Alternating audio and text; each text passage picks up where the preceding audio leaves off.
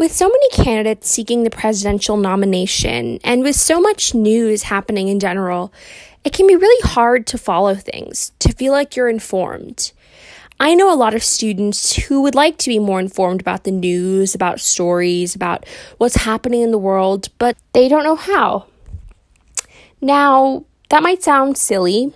We have so many ways to get the news today through social media, through TV, through phones, through, I guess, an old fashioned newspaper. However, all of these different sources and stories and media platforms, they, they really saturate the market and actually make it, in some ways, more difficult to simply get the news, to kind of find out what's happening, free from all the extra stuff and the really specific nuanced detail that many people aren't interested in, especially when they are sort of trying to just get the general news.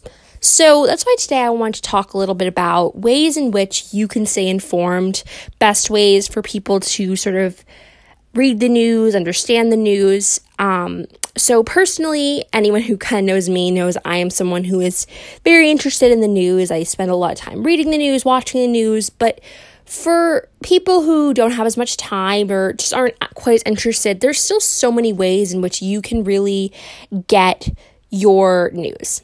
So, my first suggestion would be to get, if you do not have already, either a couple of news apps from places like NBC, ABC. If you want to go a little more political, you could try Fox or CNN.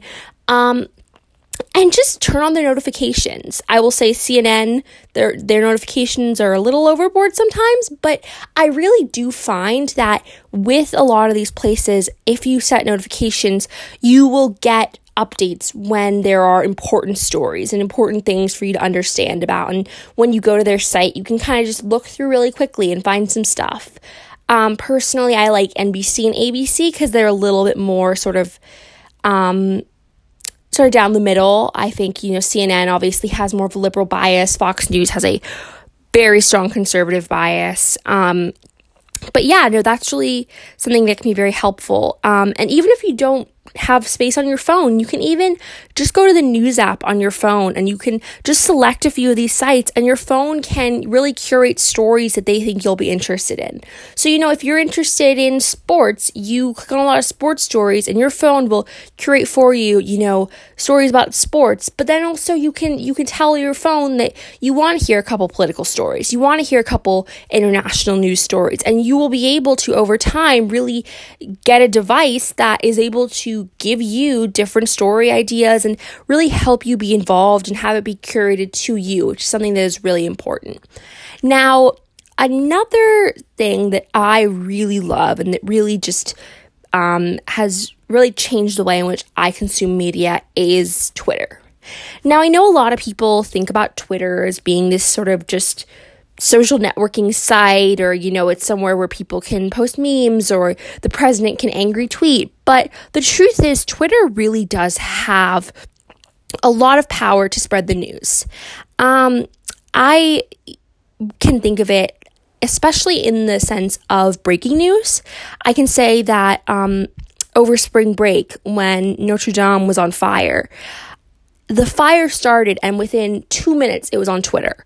And i happened to be on twitter at the time and i was with some of my friends and i told them about was, what, what was happening and i was reading you know live updates and seeing live videos and, and it was another good 10 minutes before major networks had picked it up before articles had been written before bulletins and you know notifications had gone out and so, really, it was so interesting. And it was really a testament to Twitter's power to really get ahead of the news cycle and bring sort of this cutting edge breaking news content.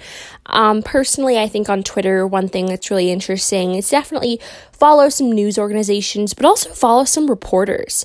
You know, there are a lot of great reporters from the New York Times, from the Washington Post. There are different political commentators. They post a lot of kind of funny, quirky content. Personally, as someone who's following the presidential election a lot, I enjoy following a lot of the reporters who are covering the campaign trail. They often have a lot of funny anecdotes and pictures. Um, you can also follow different candidates, which is really interesting. Um, personally, I follow all people running for president. I also follow some senators, some governors. Um, and of course, I follow Donald Trump. I actually get a notification on my phone every time he tweets, which is a way in which I can be very involved and really see that. It is definitely draining sometimes. Like, I'll wake up in the morning and the first thing I see is some angry tweets about something. But, you know, it's honestly a good way to be informed. And the nice thing with Twitter and with all this stuff is you can be as involved or non involved as you want to. You can check it once a day, you can check it once a week, you can be like me and check it every 10 minutes, you know? But really, it's just another way in which you can really curate the news that you want to see and that's interesting to you and that really appeals to you as a student, as a, you know, member of Gen Z, and just in general, as to sort of some of the issues that you're interested in. Um, you know, and overall, one thing that I definitely think is important is to make sure that the news that you're getting is is not all part of just sort of a microcosm that you want to make sure that you are hearing a variety of perspectives. You know there are some who will make the argument that for every hour cnn you watch you should watch an hour fox. Now i don't believe that exactly. I think you know it is definitely important to see things from other sides. I think there are definitely some you know good commentators you can follow on Twitter or some good shows you can watch to sort of see maybe a more conservative perspective or more liberal perspective depending on your leanings. Um, personally I'm I'm really not a Fox News fan. I feel like it's just so biased and just so far out there, but you know, some people love it and some people find it interesting. And if you do, that's great. You know, and I think, but you should always remember to maybe try to watch, you know, uh, some MSNBC or vice versa. If you only watch Rachel Maddow, maybe you should watch, you know, something on Fox or even just, you know, read an article from the Wall Street Journal or the New York Post, you know, something that is definitely more conservative. I think that that's really helpful. And in general, it just allows sort of people to be able to hear from different sides and then therefore make your own opinions. Um, which is something that is just really important, you know, as young people, as people who are going to be voting soon, as people who just in general want to be active members of society. It's important to not only have ideas and opinions, but to make sure that you understand the issues and that you see them from both sides and then form your educated opinions that maybe aren't just based on what your parents think or what your community thinks. It's it's really important. And by, you know, reading by, you know, reading articles and tweets and watching things, you can really become informed, and that's really awesome. You know, there are many other ways to also be informed. Um, you know, on Snapchat, there's the uh, the NBC News has a little thing that can be very interesting. Um, you know, the New York Times is actually on Snapchat, so you can always, you know, just just subscribe to their story, and while, while you're on Snapchat, you can just click through it, and you can read about, you know, some articles while sending Snapchats to your friends. You can do other things. You know, they often post clips um, of interviews or news segments to YouTube.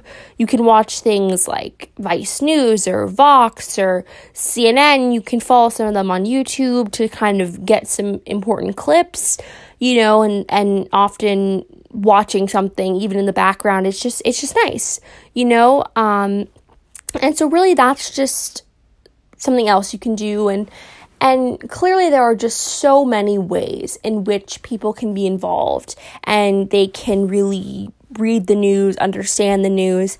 It doesn't have to take that much time. It can be five minutes of the day. It doesn't have to be some structured thing. It can just be scrolling through Twitter and seeing some funny stuff, but also maybe reading an interesting article or going on Snapchat and happening to click on an interesting article about the state of abortion policy in our nation, you know, or just in general, just sort of being someone who is informed and who has their own sort of set opinions. And that's something that's really amazing and really interesting. And that's something that we should all strive for. So, yeah, overall, you know, as we head into this presidential election, as we head into, you know, another year and time of, of news and of information and of importance, it is just critical that we all just do our best to make sure that we are informed, to make sure that we are as just sort of knowledgeable as we can be. And that is really something that is so important in this day and age.